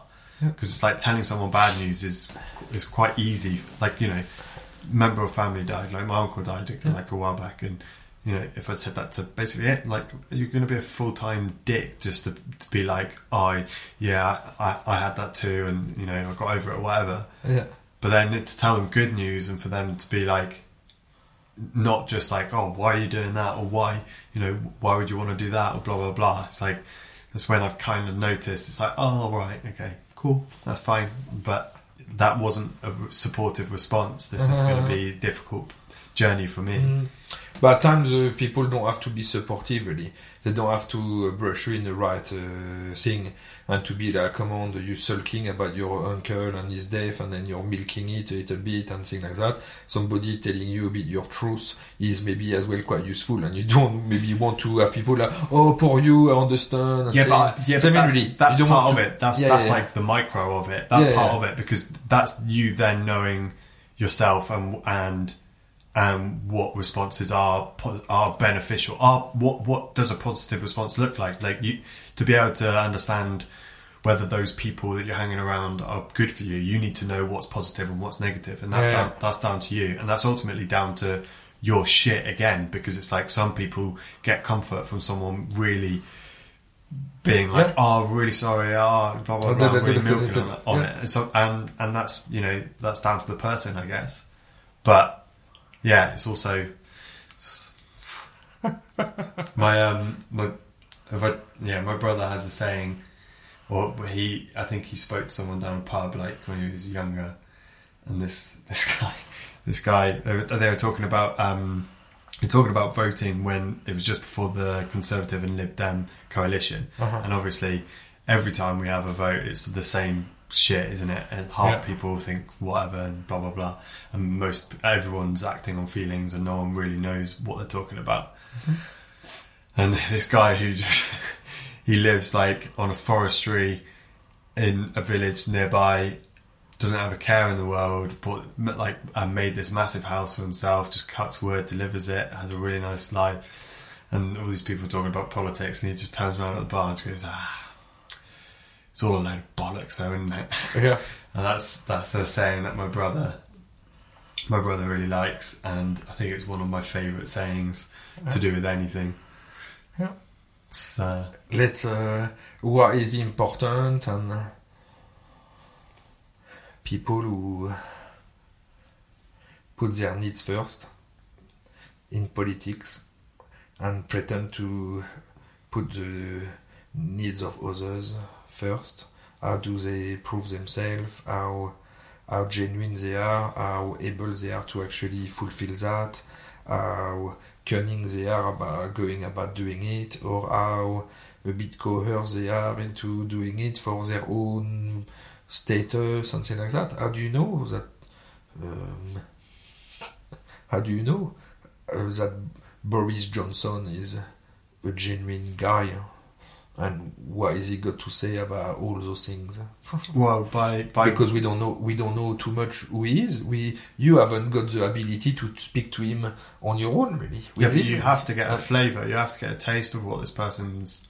Yeah, but a taste of what this person uh, uh, says or what he does, and has he done anything, uh, Boris? I mean, really, it's about what you do. It's your actions, really. Yeah, it is, and people do judge it, judge people too much on what they say. Yeah. which is which is just hilarious because no one can be judged by what they say, really, because very few people are one hundred percent accountable to what they say. Yeah, it, but when you're in a position of, you know, running a country and Well, you're supposed to be inspiring some people, and That's it. That's it. It's like you, you Who's do- voting you for those people? to- Who's voting for those people? Is it because we voted for the conservatives to be in power that uh, they have to be voted in, in, among themselves to be able to have a new prime minister? No. That's not what we're voting for, is it? We don't vote for. But no, you well, voted. we do vote for a party, don't we? Is that it? Yeah. You don't vote for a person, you vote Yeah. for a party. Really. But that's stupid within itself because everyone, you know, if if by that by that standard of voting for a party, every Conservative MP should have gone forward with Theresa May's deal with the EU because it's like because you assume that they're all of the same ilk or flavour or That's it, that's it. follow the same whatever, But they're not. but they're not. Exactly. So, it's all, so low, we- so we have- bollocks. So we so well yeah so that's it really were the politician having to actually make a judgment a personal judgment or was they uh, making a judgment for the whole party really? Jeremy talks a lot about that really. What Mr Corbyn? cheeky Jeremy uh, talks a lot about that the, po- the policy of the party and then your individual view of it really you vote that the what the party wants you to vote for and you have to follow the whole lot or whip you into place really or in this case that's what the policy of the party is but you got free reign to actually express your view on the whole lot really Hmm. where does that start? When uh, oh, anyway, I think it's just that's politics. I don't think that's super interesting anyway. But but because it disgrace a bit, it is uh, too. The model needs to be applied by far more people who actually end up voting for somebody who's having the same way of thinking. And I guess Boris is not going to have the uh, humanist, very humanistic and very articulated way of looking at the whole lot. And in his way of speaking, is not really. He's just there to. Ma- you're just there to manipulate people to get more people to vote for you in order to be able to uh, impose on the majority, on the rest of the people, the, your view basically. So it's completely warped, really. That's the main thing, really. So rather than uh, starting it from the from scratch, really, you could become uh, the next prime minister, and you use the social media, and you use the discussion you have with people to be voted in in the local elections, and uh, all the people, and you've got a bit of a cult following about people because they like what you're saying, what you stand for, and then they, uh, you apply what you're standing for, and then they apply what you're standing for, and everybody is going about it, uh, doing the whole lot really. That the, that becomes quite an interesting thing compared to here, we're catching a train that is already going in one direction, really. Yeah. In a way, really. And people who have actually voted Labour, why would they be interested in uh, seeing what's happening with Jeremy or or with uh, with Boris or any of the Saadi, Said or Sadiq or whatever uh, who they are doing really? This is just conservative politics. It's just not their way really.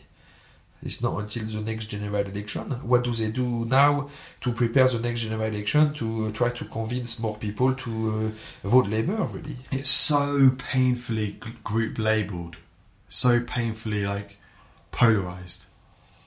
yeah, and it's so painfully not relevant to individuals really, and and to other people, and no, not to other people, to uh, to a group and to a country.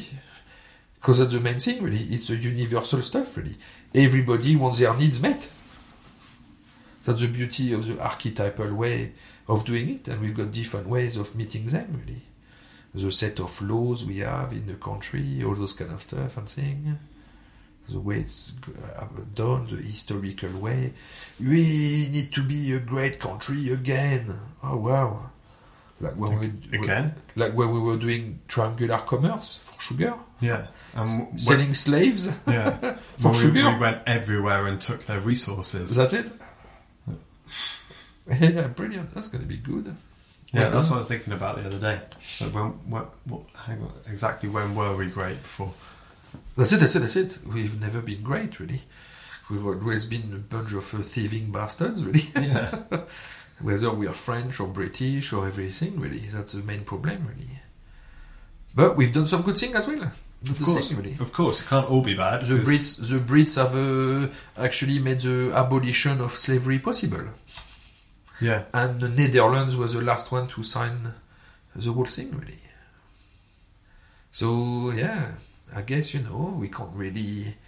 That's where progress uh, comes about a bit, and that's what the interesting thing is. Really, we need to be quite optimistic, quite posi- positive, and we need to look at what's good about the situation we are in and how we can change it, and how we can implement the stuff to and put the things in place to actually change it. Really, and it's the same for an individual person. Really. How is it you motivate yourself to do the change and to go from that template to the next one? Who's gonna meet your help you meet your needs more easily? Because uh, this template is obviously not. yeah, But maybe, you just work, really? you just figure out how to.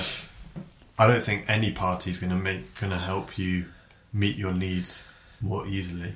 Well, ov- obviously within reason, but from what we have. In Oh, but if the state is there to actually take over uh, your way of doing, and they're telling you what to do, uh, yeah, it's gonna be brilliant. it's going to affect you, but uh, uh, the, the state would have to do something pretty dramatic for you for the majority of people not to meet their needs.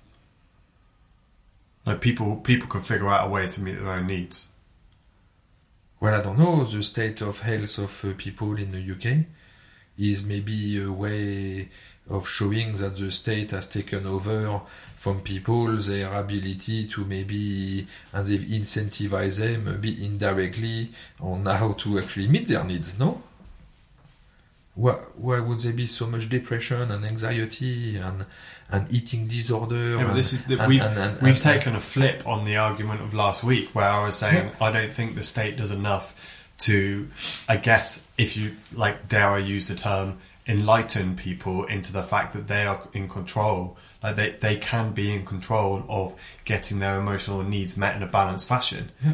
And and So- so you, you were like you were like no, it's people's own shit. And, Yeah. I- and but we've kind of taken a flip, but we haven't. In that, I don't think the government does enough to enlighten people into that it's it's their issue Well, and it's their shit, and they they can sort it. And here are some resources on how maybe how to, but Mm-hmm. w- like we don't have all the answers, no panacea and all that. But what you're saying now is that they can do stuff to uh, to oppress. To oppress someone's ability to get their needs met in a balanced fashion. with some of the decisions they make, yeah, of course. Like what? Well, I don't know, to um, look at the health uh, care system, and uh, I don't know, you've got uh, you're 12 uh, stone overweight, and you've got a bad hip, and we give you your new hip, really.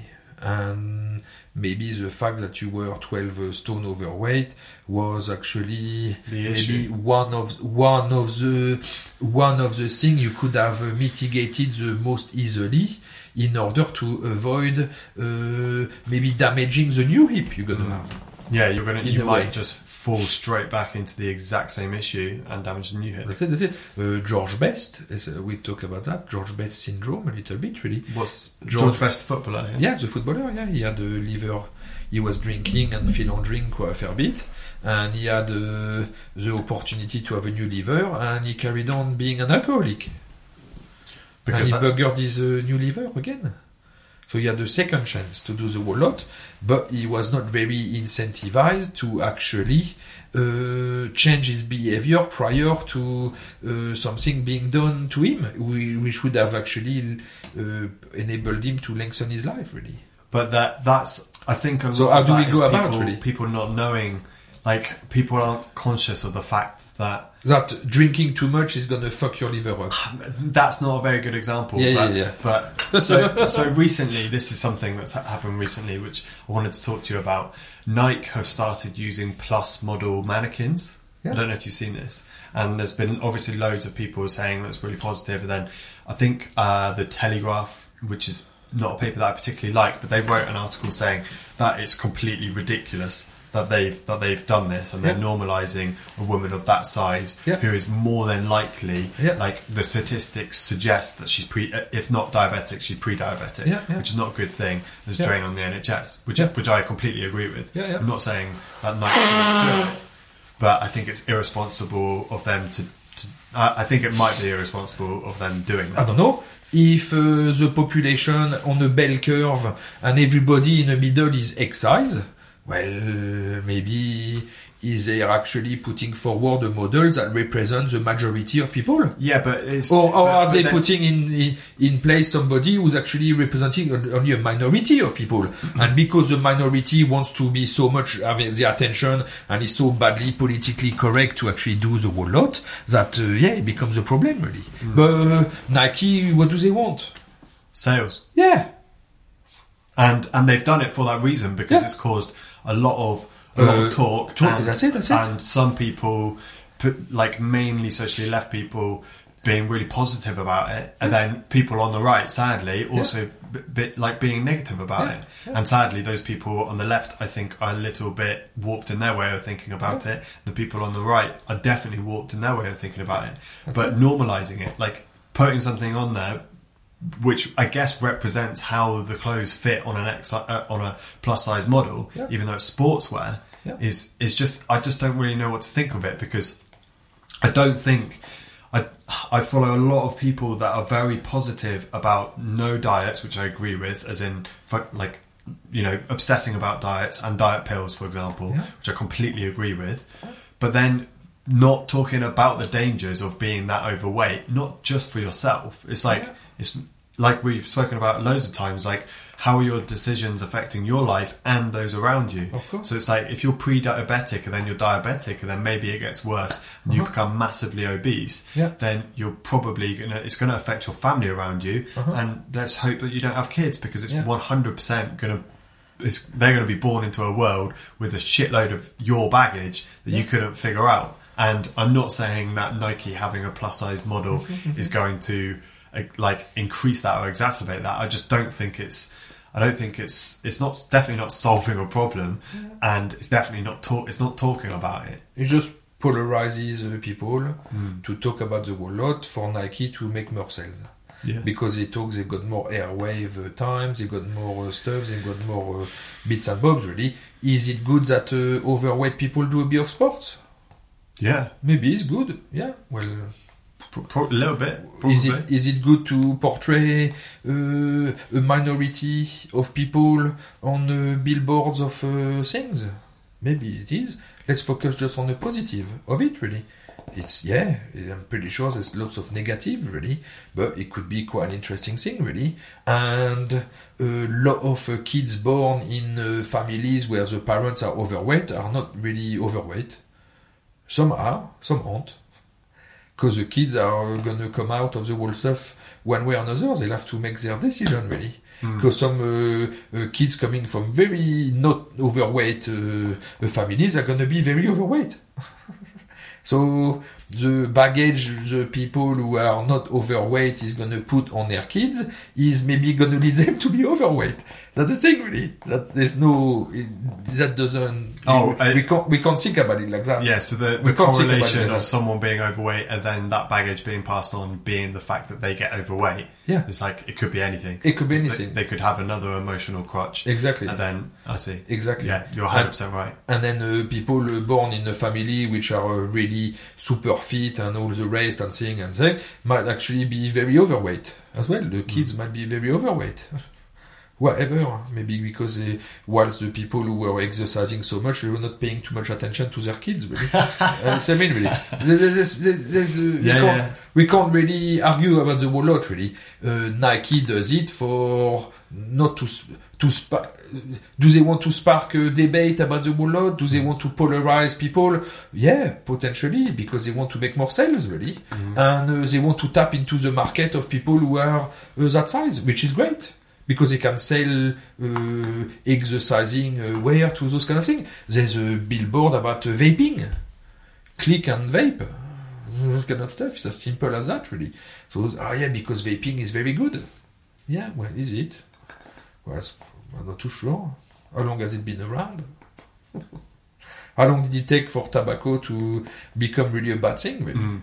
And then scientifically, and then how long was it? Did it take to be in the public Aye. to be a That's bad it. thing? And then still, how how Yeah. how many people smoke? That's it. That's it. That's it. And then with the vaping thing, maybe you're vaping a little bit more than you would have smoked. That's it. That's it. Yeah. and maybe you got more likely to have an autoimmune disease because of the mycelium from the glycerin in the whole lot are mimicking a bit cells and they go really much deeper into your uh, lung and uh, they are in very close contact with your immune system and maybe you got uh, more likely to have lung autoimmune disease really than actually cancer We- what's best to be done it in moderate fashion Not but it- it's not it's not made to make you do it in a moderate fashion because it's made for you to consume and uh, to make some person profit. hmm Always. Full stop. Yeah. So that's it, really. I think it's quite clear cut. You see the whole lot.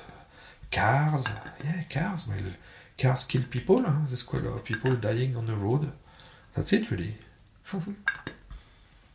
Do we advertise cars still? Mm. That's why I was. The- the- what, what I was thinking was Yeah, of course, we need to advertise car because it's employing lots of people. It's a lot of progress. There's lots of electric uh, modifications. There's a lot of big debates. There's a going from A to B. There's a way of all the rest and things. But it's a lot about privacy. It's a lot about control. It's a lot about security. When actually it's maybe not the case. It could be a communal type stuff, a different way of looking at electric cars and not owning the car and just buying uh, the use of the car. It's like a micro leasing. So you go from A to B, all this kind of stuff, and then you take another car to go back home, and the next morning you go and park it, and somebody gets back in, and, and it's not really your car. You don't really own a car. You just pay for the travel you do from A to B rather than uh, traveling from A to B and then uh, your car is being is paying and you pay for your car for it being sat for eight hours in the whole thing really but it creates lots of jobs, there's lots of industry, exports, design, all the rest and thing, all the ambulances are needed. You need to build ambulances as well to go and pick up people who've been mushed in accidents, all the rest and thing. You need plenty of all the rest. It's so intricate really. It's brilliant, it's awesome, it's fantastic. That's the main thing is it's mind boggling how great the whole stuff is until people start to uh, be a bit freer and as, th- as soon as they start to look at the whole lot and be like whoa whoa whoa am I doing that for the right reason for myself how much meaning does it bring me That's what I was asking you earlier. How that's, that's going to be a bit tricky that's How- going to be a bit tricky what when people start doing Ah, that? but that's yeah, yeah, Yeah, it's yeah, gonna be yeah. a bit tricky because all of a sudden it's gonna be a bit like no, no, I don't want my hip replaced. That's it, really. I'm gonna really lose my 10, uh, 10 stone and uh, see a little bit how it pans out, and I'm gonna really look at uh, working on the pain and all those kind of stuff and things like that, really. Yeah, so it could be a great benefit for the NHS as well. It's great, great benefit for the individual, great benefit for everybody else. Hmm. That's it, really. And not only is he going to get rid of the pain in his hip, but he's going to get rid of his uh, uh, type 2 diabetes, he's going to get rid of uh, quite a lot of stuff, his comorbidity factor, maybe he's going to live a bit longer, really. You might be able to slay slay a few dragons at once. Slay a few dragons, get up in the morning, slay dragons, that's all what we do, really. And uh, Nike, yeah, great. I think it's just. Well, I like what you said about it because it, it's so easy. Like as much as I like to think I'm aware of my susceptibility of being polarized, it's like that that situation polarized me not on the left or the right side, just on my own my own Yeah. side. And I'm sure if I wanted to, I could find a little online group that thought the same way as me. That's it, that's it. But just you know, you saying, "Well, I just think we should focus on the positives. There are Yeah. positives in there. Let's focus on those, and Yeah. maybe not spend too much time thinking about the negatives." Negative, that's it, full stop. And then uh, he cuts the crap a bit, is great. Uh, large people being uh, exercising is great, and large people, uh, the proportion of large people is maybe a bit greater, and uh, that's the proportion the Nike cannot tap into to sell their uh, thing. So there's more children who can do in sweatshops in India to do the whole lot and things like that. Really, is great as well. huh? Without being too sarcastic, I was looking at uh, something about uh, bottle and plastic being recycled in India and uh, making lots of fiber for uh, shoe making, for uh, uh, sportswear, all those kind of stuff. So this, uh, I think the sportswear is leading a very interesting uh, trend of actually using recycled uh, polymers Mm. in order to be able to do clothing and uh, shoe wear and things like that. There's um, the Ocean Cleanup Project has started. Do you know about that? It's like a 16 year old kid from Holland came up with an idea of a cheap, feasible way to pick up, get a load of plastic from the sea. It's essentially just loads of long, like oblong, um, inflatable plastic things Yeah. in a massive, massive, massive line. Yeah. And it just floats by itself around the ocean for a Yeah. while and Yeah. just uses the currents and picks up a load of plastic in it. Uh-huh. That started. He came up with the idea when he was 16. I think he's like 23 or 24 now. And then there's like, there's yeah, there's lo- there's so many cool innovations within within little things. It's like we talk about sorting our own life out and then sorting maybe a part like helping your partner or, or your family or your community. And then once you've got that really good then pick, then you can maybe do something bigger. And i love the idea of someone doing something big but still niche. It's like this guy just wants to clean up the plastic and he's bit he's you know clearly a very forward like progressive thinker and Yeah, very he's an engineer so he's very logical and Yeah, comes up with feasible ideas and it's like economically viable but he- they- they're like, "What else? You must have other ideas and stuff." He's like, "Yeah, I do." And he was like, "Well, you should, maybe you should do something else, like Elon Musk, like all these things." He's like, "Yeah, I'm just taking my time." It's like he's he's got probably the financial backing and all these other things that he needs to do oh, Yeah. loads of different things. But he's just like, "I'm just going to do this one thing. I'm mm-hmm. going to do it really well." Mm-hmm. And if that one thing starts off being your bedroom, mm-hmm. and then the next thing starts off being your maybe your job that you don't particularly like, but you're going to give it everything. It's like then build it up, build it up, and then maybe you can take on more. Exactly. Love that. I love that idea so much. That's that it's uh, one little step at a time and focusing on the positive. There's loads of positive. Humans are not a scourge on the surface of the earth. Say that again. Humans are not a scourge.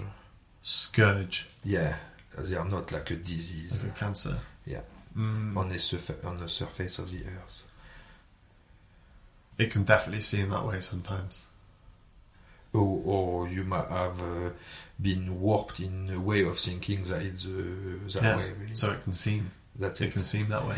because there's so much positive and so much people are actually trying to mitigate the effect of what we do really and the recycling of it and it creates job and all the rest really There's- that's progress and progress is really positive as long as we let it uh, progress and Yeah. we don't and we don't uh, uh, stifle it back too much Yeah, and progress isn't a straight line.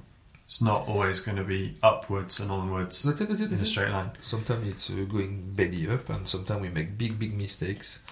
Oil spills, Amoco Cadiz, Exxon Valdez, Torrey Canyon, all those stuff in the 60s and 70s, and then we did the shipping lanes in uh, in the channel, and we did say uh, two hull uh, boats because it was really valuable merchandise that the petro- petroleum company were losing, and they were losing uh, quite a lot of the media. They were getting media attention, not in the right fashion, really. So it was all of their interest to actually change the whole stuff a bit, really, and to make it safer. And there's been no no major uh, deep sea horizon.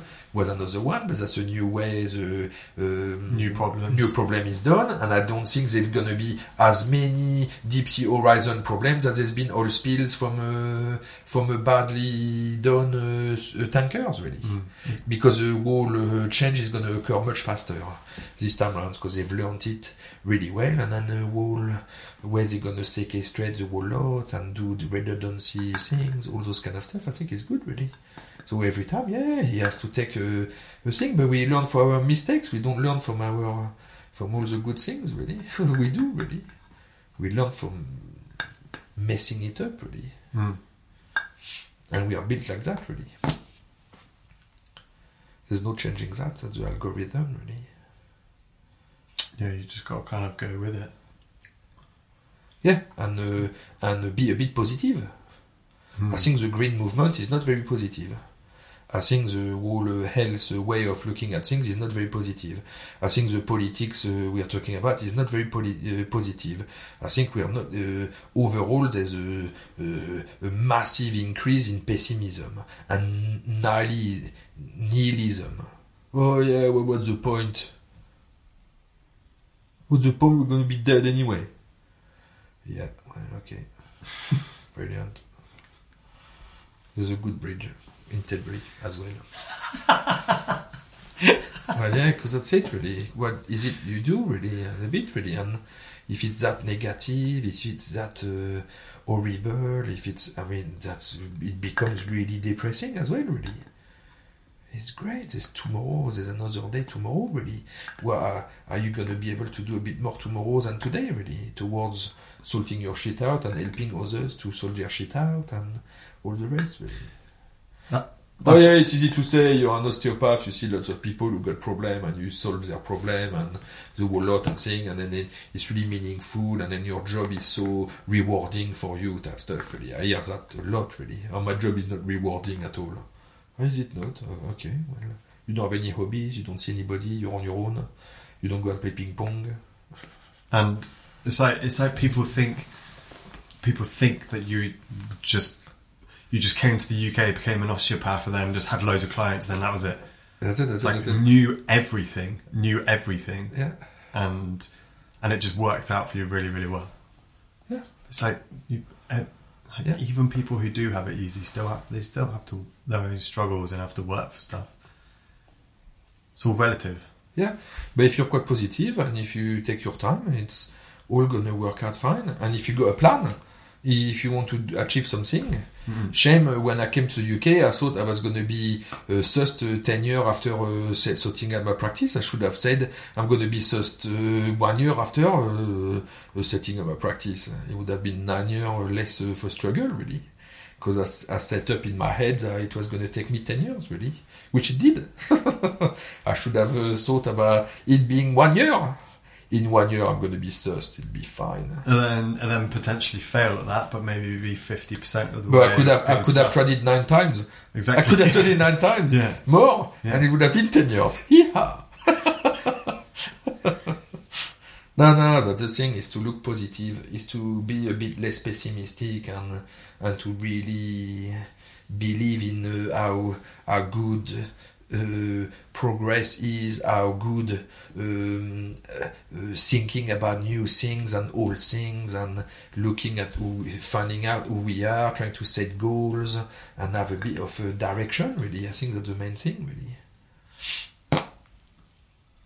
Ah, it's good. I think if you if you were a bit more positive, it would work so much better. Really.